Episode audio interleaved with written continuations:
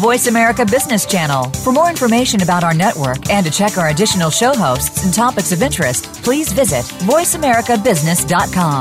The Voice America Talk Radio Network is the worldwide leader in live Internet talk radio. Visit VoiceAmerica.com. The views and ideas expressed on the following program are strictly those of the host or guests and do not necessarily reflect the views and ideas held by the Voice America Talk Radio Network, its staff, and management. Like a chrysalis, we're emerging from the economy of the Industrial Revolution. An economy confined to and limited by the Earth's physical resources, into the economy in mind, in which there are no bounds on human imagination, and the freedom to create is the most precious natural resource.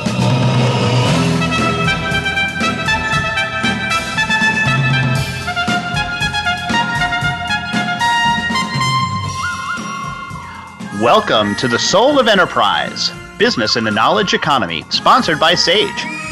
Energizing business builders around the world through the imagination of our people and the power of technology. I'm Ed Kless with my friend and co host Ron Baker, and on today's show, we are interviewing Jim and Gary Boomer. Ron, how are you doing? Happy New Year. You too, Ed. I'm doing great. Well, I'm I'm here in snowy Dallas. I just returned from the store getting milk and bread. I um, saw pictures of snowflakes. I couldn't believe it on your. Yeah, yeah. We it's a it's about a quarter of an inch, so that's enough to close the city. Uh, wow. Yeah, especially because since we're about to release the, the the children from school, and you know, you would you would think literally the sky is falling. it's, it's absolutely a riot. I bet. But we are honored today, Ron, to have with us two of the folks who are considered to be in the top 100 most influential people in accounting from Accounting Today. And that is the father and son team of Gary and Jim Boomer. They well, their organization, Boomer Consulting, has been around for quite some time. We're going to be asking them a little bit more about that in our first segment here but they their mission is to provide strategic technology and management consulting to the accounting profession through supportive relationships and knowledge sharing communities. And i've had the, the honor and privilege to be a part of, of some of their stuff in the last couple of years as i know you have as well. And it's it's just it's always fun because they do uh, attract some of the, the the the best minds from anyone in the accounting profession. So we're honored. Welcome to the soul of enterprise gary and jim boomer well, thank you, Ed. It's a pleasure to be here. And Gary, let's start with you. So you're this is, and I you know I can't read your whole bio because that would be the entire first segment. Um, ju- just just highlighting the last couple of years 2014 ipa most recommended consultants 2014 cpa practice advisor thought leader 2015 aicpa sustained contribution award and 2016 accounting today's top most influential people how many years in a row is that for you on that list you know, I really don't know. I hate to admit it's quite a few. I think maybe it's since inception. But uh-huh. I've, I've always said they really base it on frequent flyer miles. the true criteria the true criteria well well you know what so so let's tell our audience a little bit about yourself and and then then the origins of boomer consulting sure be happy to uh, I am a CPA. I was a partner in a 50 person firm until 20 years ago. And I'd actually started the consulting company while in the firm, and our focus was on the larger accounting firms, primarily in the technology and practice management arena. But one of the things I learned quickly was when you started looking at technology and really got into the firms, there were not only technology and practice management issues, there were talent issues, there were growth issues, and there were uh, process issues. So I could see that I wasn't capable of dealing with all that, and to really help our clients, we have put together a team over the past several years, and that's really been what's driven our growth is addressing those areas and having top people leading uh, those areas of our practice. I never wanted to be a sole practitioner, I guess, is what I'm telling you. you're you're, you're too lonely. yeah, I I like thought leaders, and I like being around people that are smarter than I am, and so I've been fortunate there. And to that end, I'm going to bring Jim in, who is also your son. Uh, welcome to the to the Soul of Enterprise, Jim. Thanks, Ed. Glad to be here. And you are the CEO of, of Boomer Consulting. And uh, I think I'll just repeat the list. So, you know, that your dad was on. Um, but you, you've you've done a lot of work in your own life. What's what's your background? Hey, you're also a CPA, but what what uh, brought you to this this business? Yeah, so uh, you know, I grew up around the business, and probably my first stint, um, uh, ironically, was as the uh, shredder at the accounting firm that Gary mentioned earlier. Um, and and I say ironically because after undergrad, I actually went and started my career at Arthur Andersen. Um, and so that was after the. Um, you know that was the I was the butt of jokes um, after after the unfortunate Enron events, but I was there during that time. Um, got amazing experience, and then actually went over in a group hire um, on the consulting side to Bearing Point, mm. and did another stint there. Eventually went back to get my MBA. Um, during that time, we kicked the tires of will this work as a, a, a father son working together because as as I get questions about how I do it, I, I often hear people go, "There's no way I could work with my father or my mother or you know whoever it is." And I yeah. said, "Well, you know, you know, we made sure we didn't strangle each other in that first six month period, um, and when it was when it was good to go." Um, I came back about a little over ten years ago to to join him, and you know it's uh, it, it's an amazing opportunity that he's uh, laid out not only for me, but as he mentioned, you know, our entire team um, has has an amazing uh, opportunity to carry the torch from what he started. Well, I'm I'm just going to ask you a question. This is kind of deep and, and it's a little bit on the spot, I suppose, but I, have always been fascinated by the whole Arthur Andersen and Enron situation. And I, I, just wanted to ask you, just, just from a leadership standpoint, maybe this was some learning for you. What was it like either at that time or the, the day when all of this broke th- to think that you were part of this organization that had really messed up from a from an ethical standpoint. It must have been hard. Uh, it was challenging and it, it, got it got more difficult as every day passed. I remember our one uh, one advocate in the media was lou dobbs. So every afternoon you'd be look, watching the big screen in the in the lobby as lou dobbs lobbied for us um, while everyone else talked bad about us. But you started out thinking, oh, this is a, a Houston audit problem. Oh, this is a Houston office problem. Okay, maybe it's the whole audit practice. And then it's, oh, it's, it's Arthur Andersen as a whole. Um, so, you know, it, it got bigger and bigger. And it, it was definitely a learning experience to see how leadership responded, how communication was handled, how important it is is to get a a message out, um, a consistent message out, because that was a challenge. Um, but it was certainly a learning experience. And I'm sure you've taken that with you to, to what the work that you do now with, with accountants as well. So, hey, Gary, I want to bring you bring you back in on this and and just say I know that on the subject of leadership, I've heard you say a number of times that the, the big difference between the good and the great firms uh, is this concept of leadership. What what does that mean to you? What is the, the concept of leadership specifically in a a an accounting firm, or better yet, let's broaden it out a little bit and say in a not in a knowledge organization. What does leadership mean? Well, I think it means everything to a professional service company, and that there are three criteria of how you can add value Leadership is the first, and I'll come back to explain that. Relationships are the second. And the final one is creativity. And with leadership, you have direction. And if you have direction and you have relationships, then you get opportunities.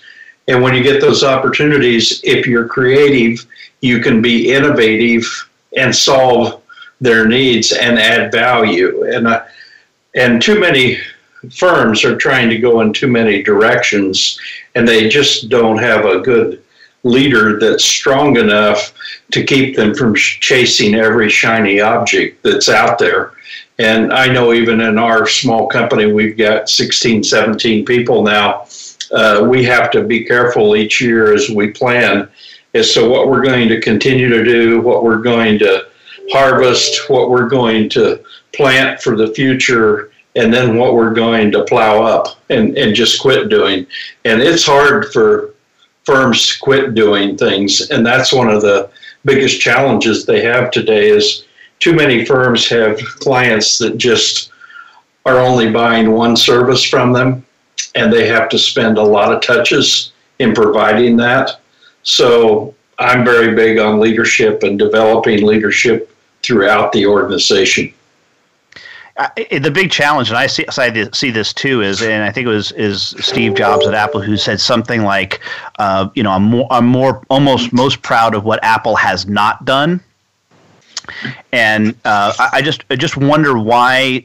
Do, do you think that that is unique to accounting firms or CPA firms that they they they chase that shiny shiny new thing, or they tend to chase that shiny new thing more or is is that just a universal thing and it, and you just deal with it when you met in, in the manifestation of a CPA firm? Well, what I see is the larger firms who've been through multiple generations have a pretty good process for that.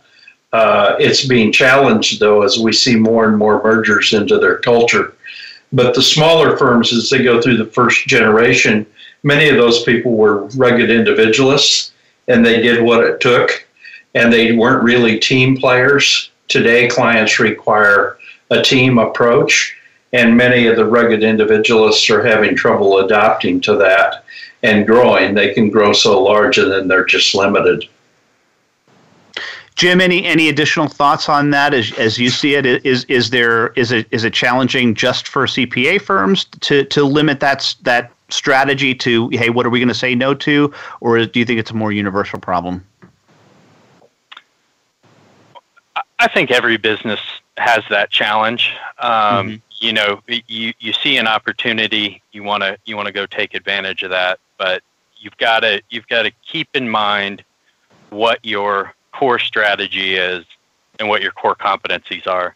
And you know, we talk, we obviously do strategic planning as one of our services, but we live it and breathe it.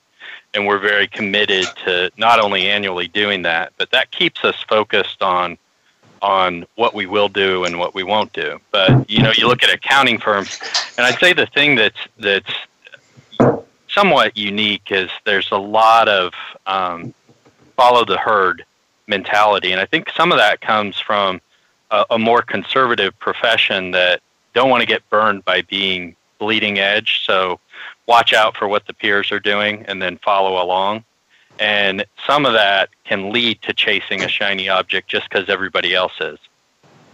Mm. It, it could also be a, a, perhaps a challenge in innovation if you're waiting for somebody else to lead, right? So that, that might be a big problem. Well, this is this is great. This is gonna this is flying by already, but we want to remind our audience that you can get a hold of Ron or myself at ask TSOE at verasage.com. Please also pay attention to our website, thesoulofenterprise.com, where you can access full show notes and listen to any of the previous shows that we've had, as well as our archive page. And please keep those reviews on both Amazon and, of course, on, on uh, iTunes coming. Those are those are the, the, the intellectual capital. Those are the, the, the, the coinage that we take with us. So really appreciate those reviews.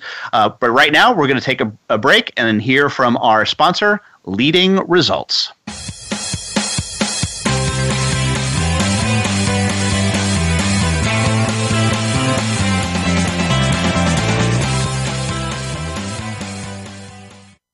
Become our friend on Facebook. Post your thoughts about our shows and network on our timeline. Visit facebook.com forward slash voice America. Is your website just a brochure or is it your best salesperson? If your site is not the best lead generation tool you have, we should talk. We are leading results We build websites and marketing programs that impact your bottom line. Using HubSpot or WordPress, we'll create a website and supporting marketing program that gets your business found, converts web visitors to leads, and provides clear tracking on what is and is not working. Learn about our team and approach to your success. Visit leadingresults.com slash TSOE to find out more. Have you ever read a book that changed your life? I sure have. But have you ever read a book where the forward changed your life? Me neither. Hello, I'm Greg Kyte. I wrote the forward to Ron Baker and Ed Kless's new ebook, The Soul of Enterprise Dialogues on Business and the Knowledge Economy. The value of this book is found entirely in its forward. So when you buy it, think of it as buying the forward and getting the rest of the book for free. Available now for download exclusively on Amazon.com. We're always talking business. Talk to an expert. Call now toll free 866 472 5790. That's 866 472 5790. Voice America Business Network.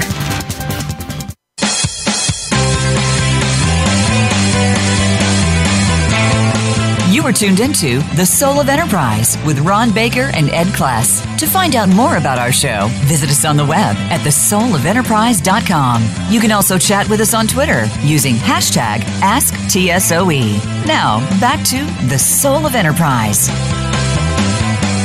Well, welcome back, everybody. We're here with the dynamic duo father son team of Gary and Jim Boomer of Boomer Consulting. It's great to have you guys on the show. Thank you so much for, for being here. Jim, I'll I'll I'll, uh, I'll start with you. And um, you know, I heard Joe Woodard refer to your father as the Pied Piper of the top 100 firms, and I know that you you work with a lot of of the big firms, and so you have an interesting perch uh, uh, on view of the profession. What do you think are some of the major trends happening in the profession, and what are the biggest opportunities and challenges you see facing the profession? It's a great question. Um, I think many of the opportunities are also also challenges. Um, you, you, know, you look at at how the profession has operated in, over the years, and historically, it's been driven and and and positively by um, you know work that is very transactional and compliance based.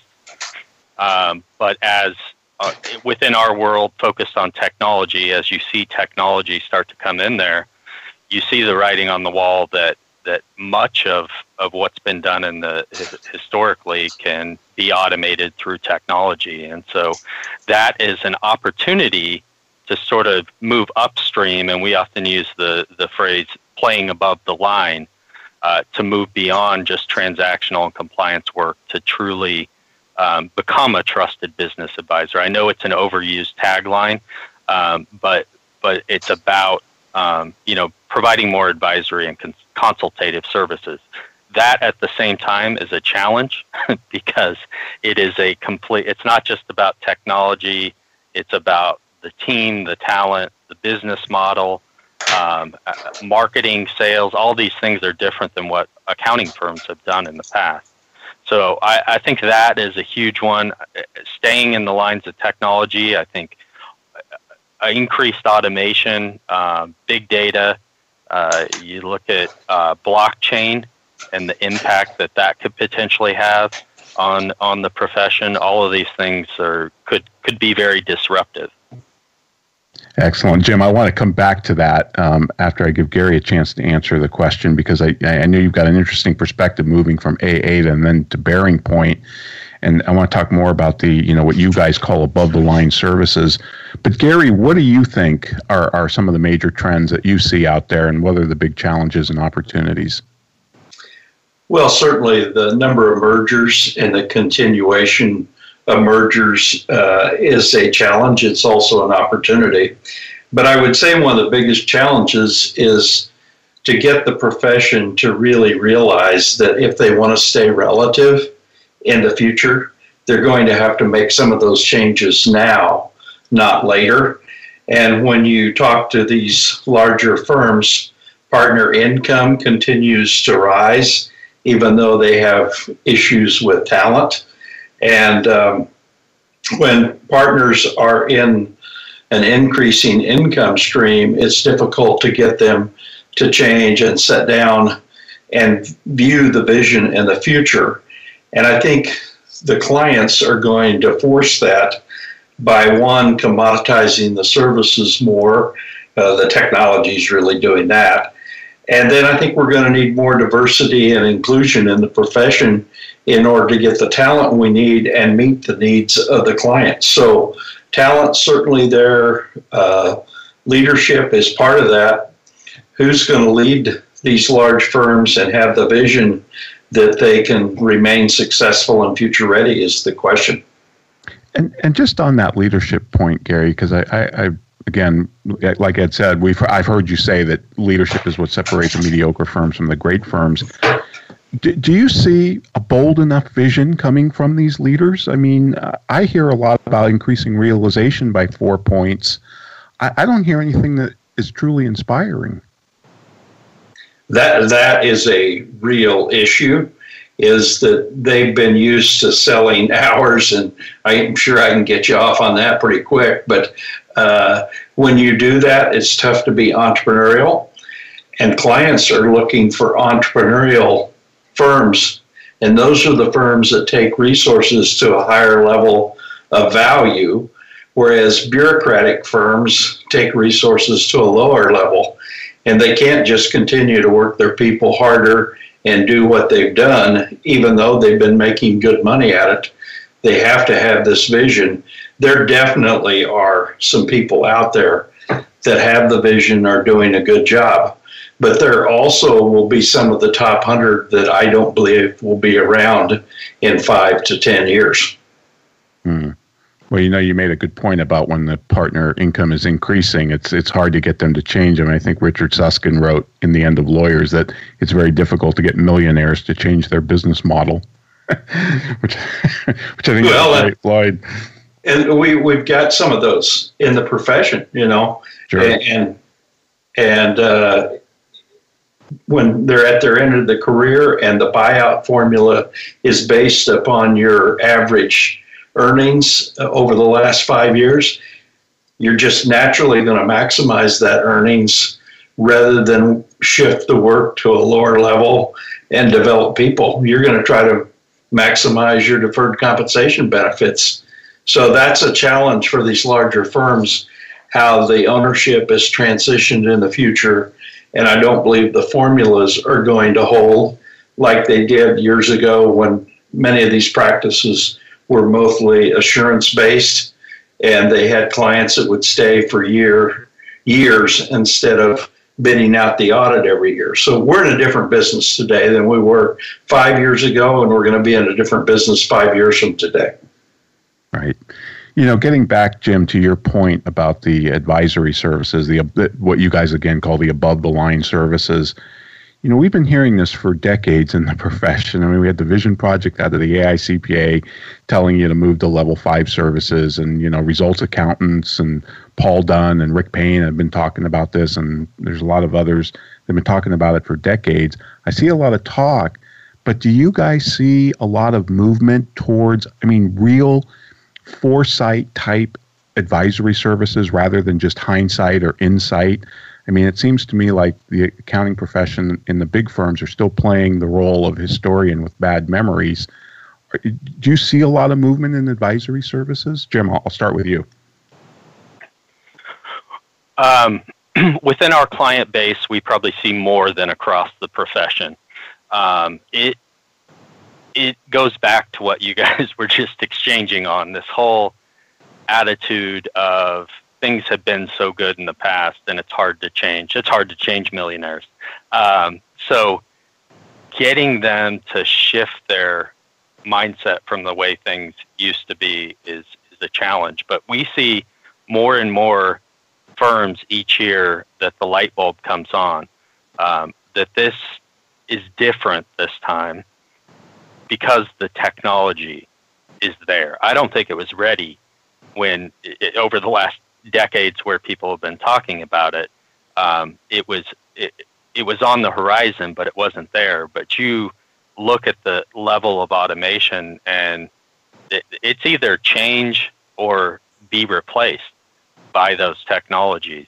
So with the firms that we work with, we've actually got a whole community that's based on this this concept, and we see some real entrepreneurial firms that understand it and, and know that they have to move up above the line.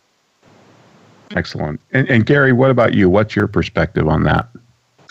Well, the, the two answers that I get when I ask firms of all sizes why they aren't doing this, their number one answer is we don't have time.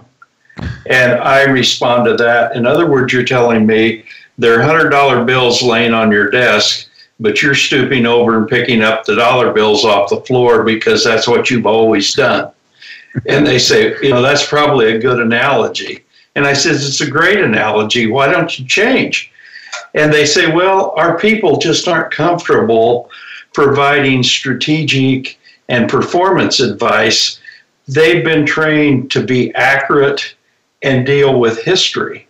And I said, you're going to have to get a different set of skills or change the mindset. So I say there are three things to get above the line mindset, skill set, and tool set. Jim mentioned the tool set is much better, getting better every day. The skill set, these young people that are coming out of college have the skill set. I'm confident of that. It's the mindset that we have to change. And um, you have to balance current profits with future readiness. And that's a challenge when you have multiple owner personal service companies. And do you think that means they have to broaden the labor pool from which they draw rather than just hiring accountants, hire MBAs, hire other people with other types of experience rather than just the accountants? Absolutely. These advisory services require new tools. For example, project management tools, CRM. Those are all different tools, so why wouldn't you have to have different skills? And if you build a unique ability team where you have data analytics, marketing and sales, accounting, uh, business management, the strategy and vision, and all those components into a team, you're going to have a company that's going to survive and be there 10, 20, 100 years from today. And that's the challenge of not just looking at this month's numbers or production and look at where you're going to be over the next three years, five years, and have a vision that everyone buys into. And it's got to be exciting. If you don't think big, it's tough to get people to follow you. Uh, and too many of these firms are thinking three, five percent growth. That's good because their peers, that's all they're growing. Right. Yeah. Without vision, the people will perish. True. And, and uh, Ron, the only the other thing I'd add, I mean, if you look at what the big four are doing, and even in the the top thirty firms, there's more and more of these non-accounting background hires that are taking place. Some of that out of necessity, but but also out of the realization that they're going to have to change in the future. Right, right. Yeah, you know, for as much as we like to pick on the big four, I mean, they do very, they do some very things very innovatively. They're very innovative in some areas. It, it you know, the Susskind book points out the future of the professions points out that the big four consulting revenue is projected to exceed the big three, McKinsey and Accenture and Bain, in the coming years.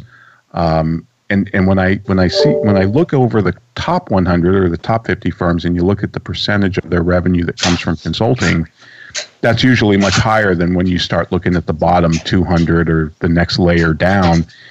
It seems like the profession talks a great game about moving into these advisory services, but when you actually look at the where their revenue comes from, it's still mostly compliance. Would, would you agree with that? The the divide between the big and the small firms. I would. For the most part, yeah. I, I mean, I think there are. I think the advantage of a, of some of the smaller firms is if they get it and they're entrepreneurial, they can steer that ship in the in the in a different direction much easier than some of these larger firms. Sure, sure. No, I agree hey, with that. I, go ahead. Bingo, right there. That's your leadership. You have good leadership. I don't care what size you're going to focus on the needs of the clients and do what's right. Right. right? You know, ever since I worked with Paul and Rick at, at Raz, and this goes way back, but it just dawned on me how, how what a challenge it is to get this profession to move over from compliance to reliance services because it seems like we're we're paid now to, to, to be the expert to answer questions, whereas consultants are paid for the questions. And I think that's a really difficult mind shift for the profession to wrap its head around. But anyway, you guys, this is a fantastic discussion, and I know we'll come back and we'll get uh, Ed back in here, and we'll we'll continue on, and he'll probably talk to you about blockchain and triple entry accounting and all sorts of other stuff. But now, folks, we'd like to remind you, uh, you can check out our full show notes, and we'll post um, where you can get a hold of Gary and Jim on our show notes at thesoulofenterprise.com. And when we come back, Ed will continue the discussion with the uh, boomers.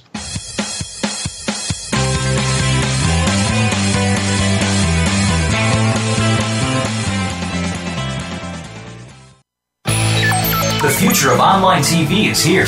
View exclusive content from your favorite talk radio hosts and new programs that you can't see anywhere else. Visit VoiceAmerica.tv today. Have you ever read a book that changed your life? I sure have. But have you ever read a book where the foreword changed your life? Me neither. Hello, I'm Greg Kyte. I wrote the foreword to Ron Baker and Ed Kless's new ebook, The Soul of Enterprise Dialogues on Business and the Knowledge Economy. The value of this book is found entirely in its foreword. So when you buy it, think of it as buying the foreword and getting the rest of the book for free. Available now for download exclusively on Amazon.com. The Voice America Live Events page is here now to showcase your corporate, individual, or organization's live event. Visit voiceamerica.com forward slash live events to see all of our past live events and find out more. Whether it's a multi day conference, special speaker, or single day event, we've got everything to make your event a success. We can do a few hours or a few days. For more information about taking your event to the next level, call Jeff Spinard at 480 294 6417 or email info at voiceamerica.com. Again, that's Jeff Spinard at 480 294 6417 or send us an email to info at voiceamerica.com. The business community's first choice in Internet Talk Radio, Voice America Business Network.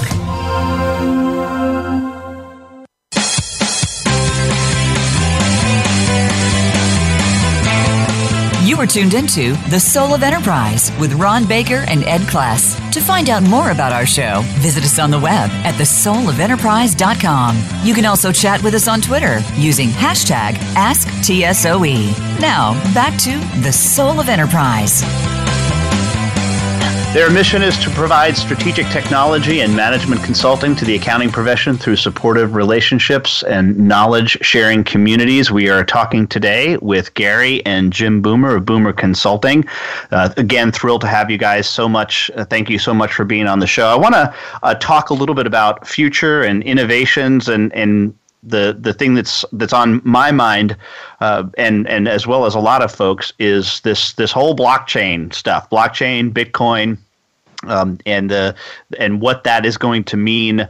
Uh, both for the accounting profession, but also just for business in general. So, Gary, let me th- let me talk to you. What what are your what is your thinking when you hear blo- blockchain? What where does that first take your mind? What what does it what does it mean to you?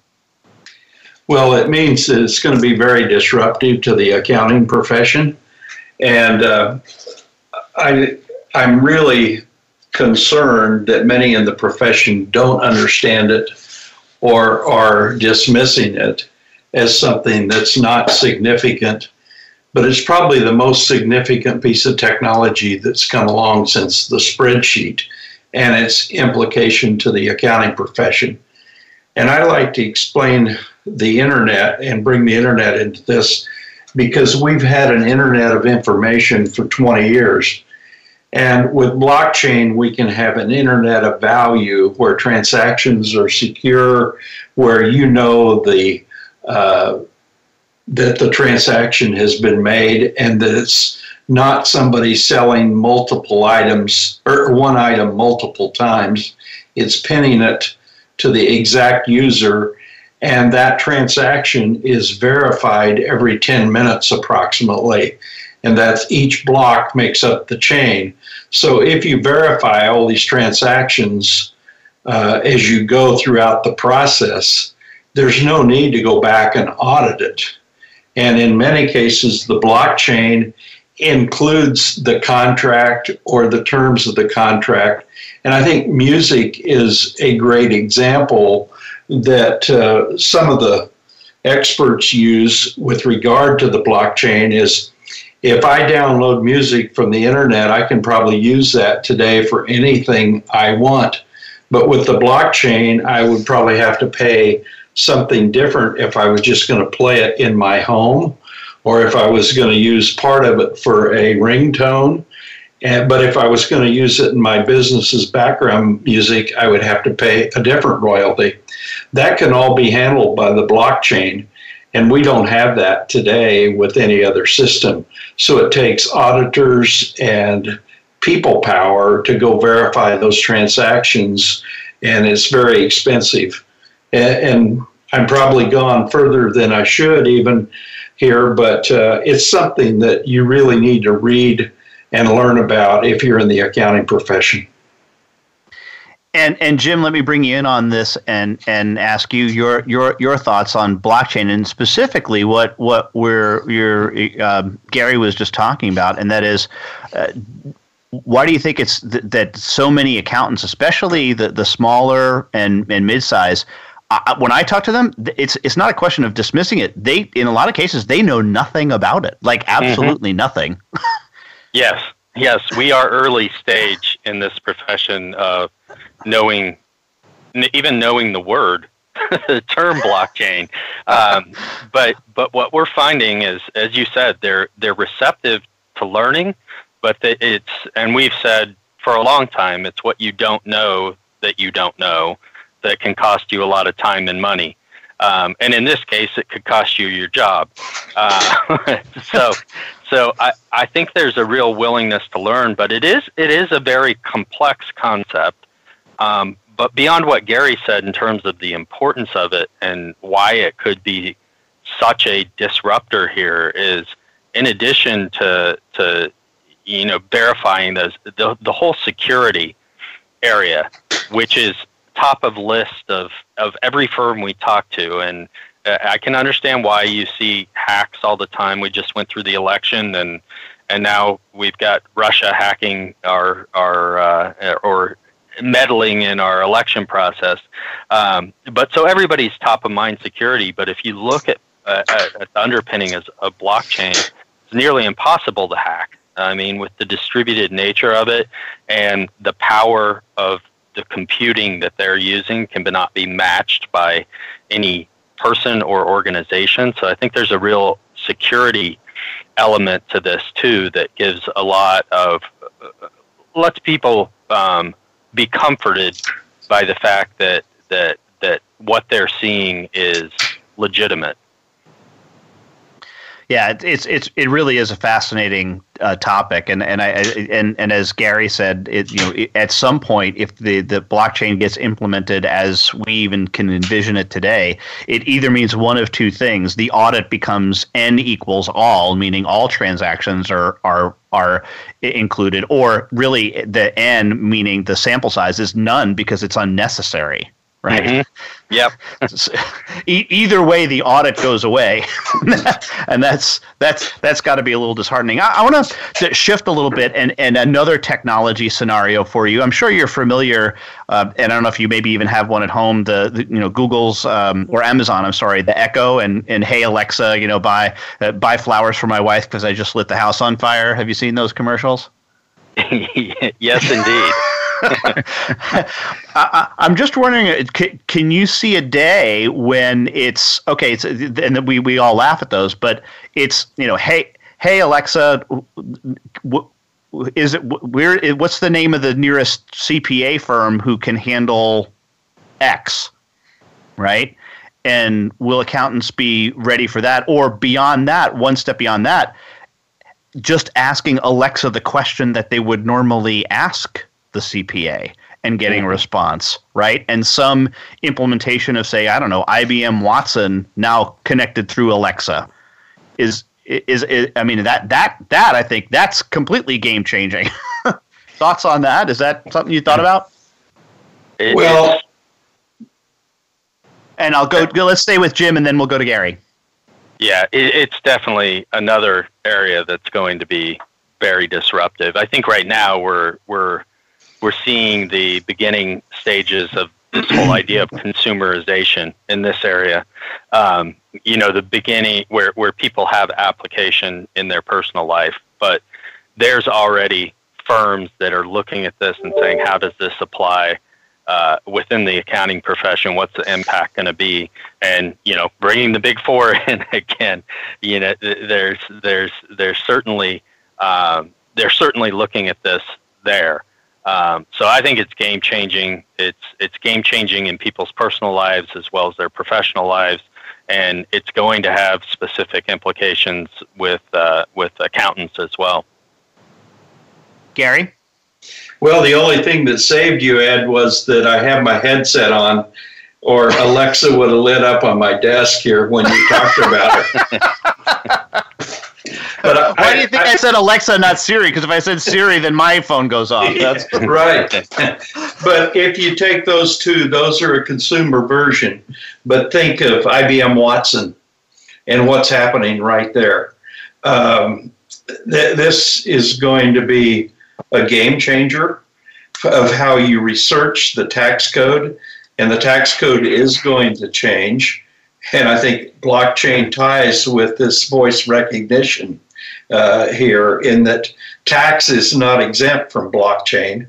I want to make that point because think how our whole tax collection system could be based on transactional and it could be real time and you wouldn't have all these uh, entities that you had to file with. You could have a clearing house that would clear all those.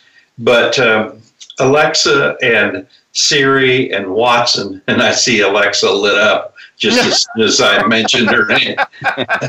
but I gave uh, I gave Jim, I gave his brother one uh, several months ago, and their kids certainly enjoyed asking questions to them. I don't know about Jim and and his wife Mary, but uh, they're certainly being used, and it was a popular Christmas gift. Well, and I'm going to bring up the same point I did on blockchain. I, I think you know that's going to bring challenges with it around the security. I, I just read a article yesterday that made me go and put a four-digit code on ordering from Alexa. Um, there was a little girl. Well, the parents a uh, high dollar dollhouse and a tin of sugar cookies showed up um, without them ordering it, uh, only to find out that their five year old daughter had asked Alexa to bring her those things and she complied. So, um, you know, that's a fun, lighthearted example, but you think about um, critical information if it's if it's uh, going through there, I think that's another area that they're going to have to uh, it's going to be a challenge that that have to be figured out before it becomes mainstream. But I, with that said, it'll get figured out. Well, I, I, sent Ron just before we got on the air. I don't know if did you guys see this that Alexa is, has been subpoenaed in a murder trial in Arkansas. Yes, yes indeed. So she, is she may be the smartest witness they have there. well, you know, but you know this this brings up another thing is you know it, it it clearly means that that that Alexa and Siri they're always listening, right? But are they always recording? And that's that that really is is what uh, is is of concern and you know, and that, and that just goes to a whole other can of worms with regard to to to conversations that are happening in, in businesses, and can, can they can those records then be subpoenaed when we find out that oh yeah, there was some kind of shenanigans going on in this organization, and uh, and that, oh, it turns out that they had the, know, uh, smartphones that were sitting there in the meeting, right? Mean. So interesting stuff. Well, we're up against our time here, so I'm and I'm uh, I'm remiss. I was going to ask you guys about uh, timesheets, so I'm going to have to defer that to my my friend Ron Baker. He'll have to grill you on the the subject of timesheets after our break. But we want to remind everybody that you can get a hold of Ron or myself. Ask TSOE at verasage.com, and please do participate with us on Twitter. That the handle is at AskTSOE, and you can also use hashtag ask TSOE. And Ron and I do monitor that relatively closely. So if you have a question for us at any point, we'd love to answer that for you. Uh, take a look at the website, The Soul of Enterprise. But right now, we want to hear from our sponsor and my employer, Sage.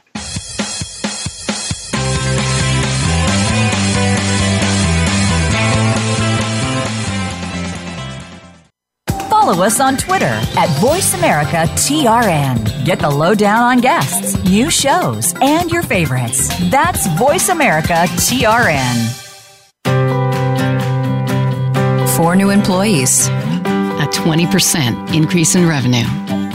Being one of the 9 million women business owners in the U.S. These are your proudest numbers, your landmarks of growth and success. Sage helps you achieve business milestones with cloud and software solutions that lead to deeper financial insights. Believe in your numbers. See what Sage can do for your business. Visit believeinyournumbers.com today.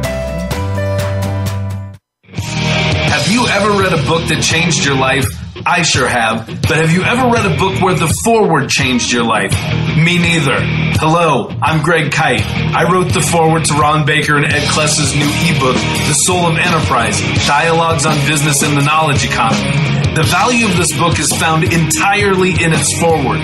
So when you buy it, think of it as buying the foreword and getting the rest of the book for free. Available now for download exclusively on Amazon.com. We're always talking business. Talk to an expert. Call now, toll free, 866 472 5790. That's 866 472 5790. Voice America Business Network.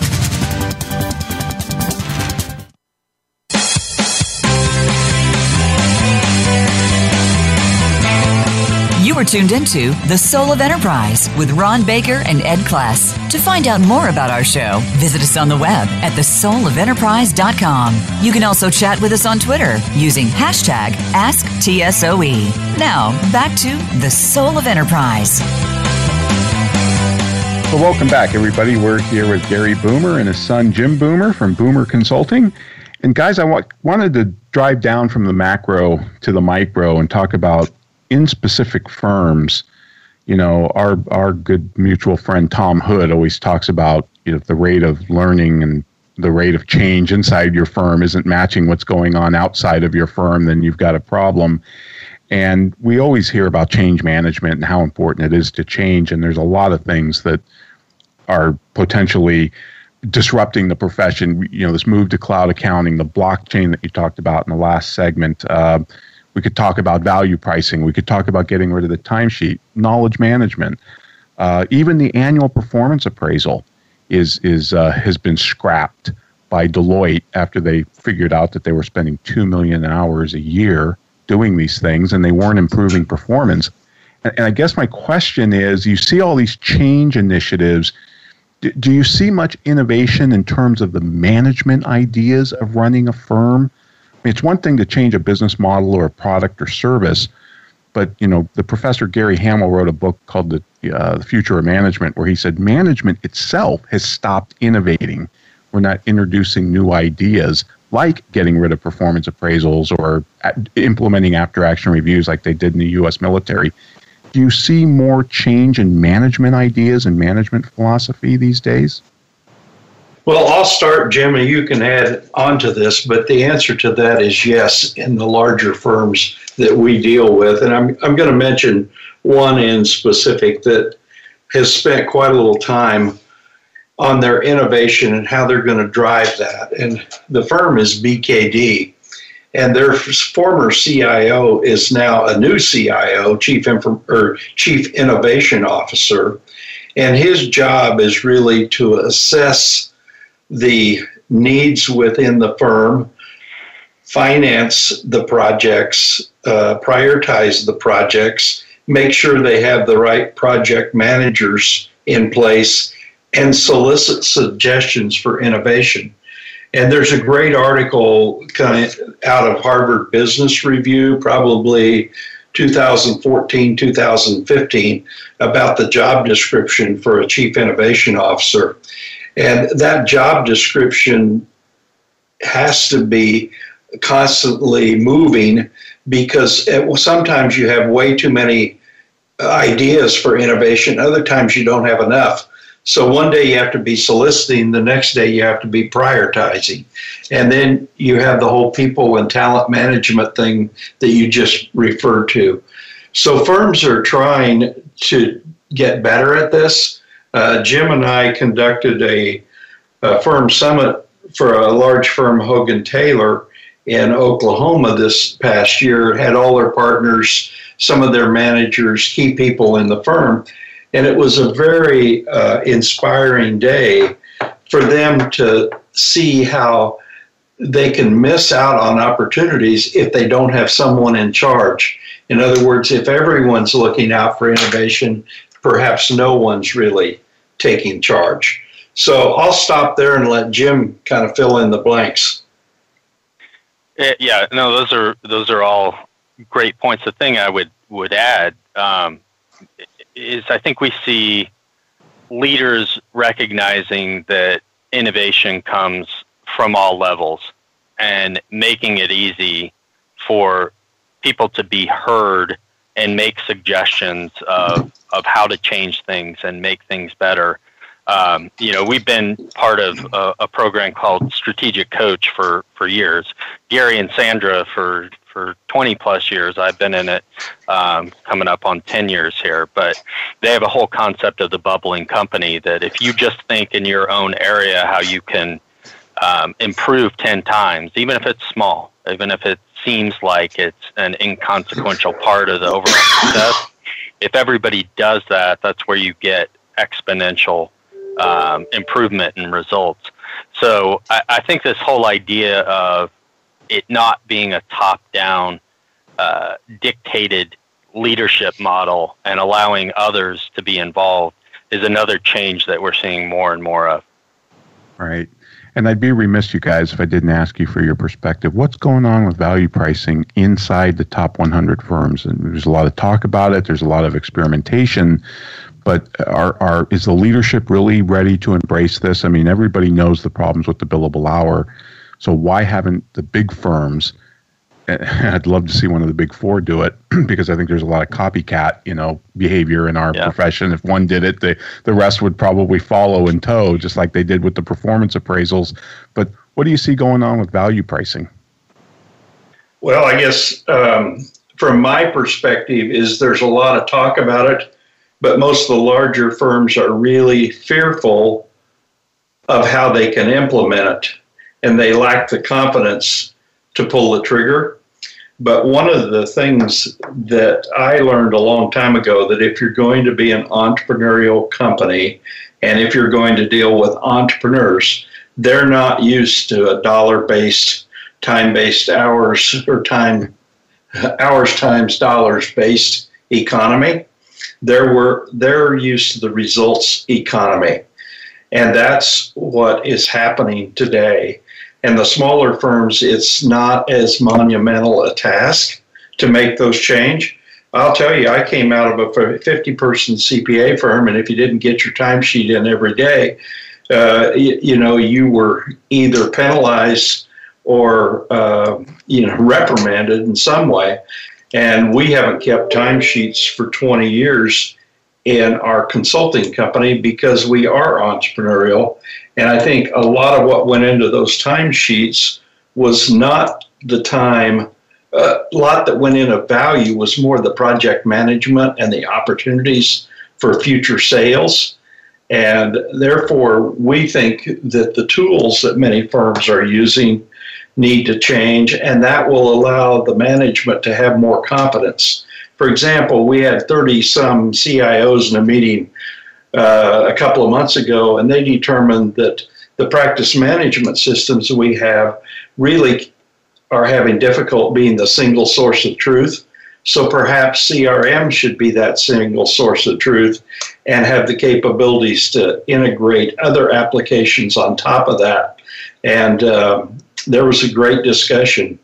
And I think we are seeing more serious conversation than we have in the past but it probably hasn't moved as quickly in the large firms as what you would like or I would like to see.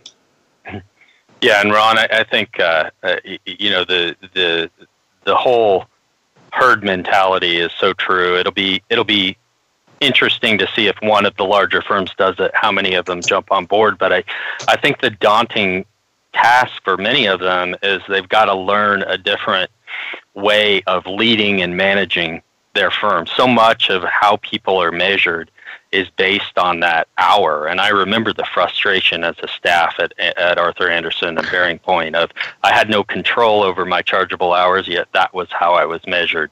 Um, and so I, I think it, it's daunting to think that you've got to you've got to measure different things and you've got to manage differently and you've overall got to lead the firm differently. Couldn't agree more. And they just seem to be doubling down on the timesheet. Well, you guys, listen, thank you so much. We're out of time, unfortunately, so we're definitely going to have to have you back at some point. But thank you, Gary. Thank you, Jim, for coming on the Soul of Enterprise. Really appreciate it. Ed, what's up next week? Next week, Ron, we're going to have one in our Memorable Mentors series, and this time we're going to go all the way back to the 1800s, 1801 to 1850, and we're going to talk about Frederick Bastiat, one of our early mentors. And if you want to follow along with us, get a hold of their book at, uh, at or the the essential Frederick Bastiat at fee f e e dot org. Excellent. See you in 167 hours, Ed.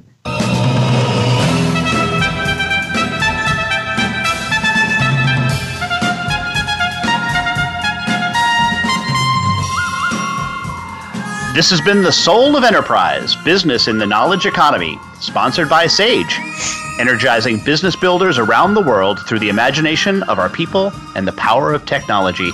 Join us next week on Friday at 4 p.m. Eastern, 1 p.m. Pacific. In the meantime, please feel free and visit us at www.thesoulofenterprise.com.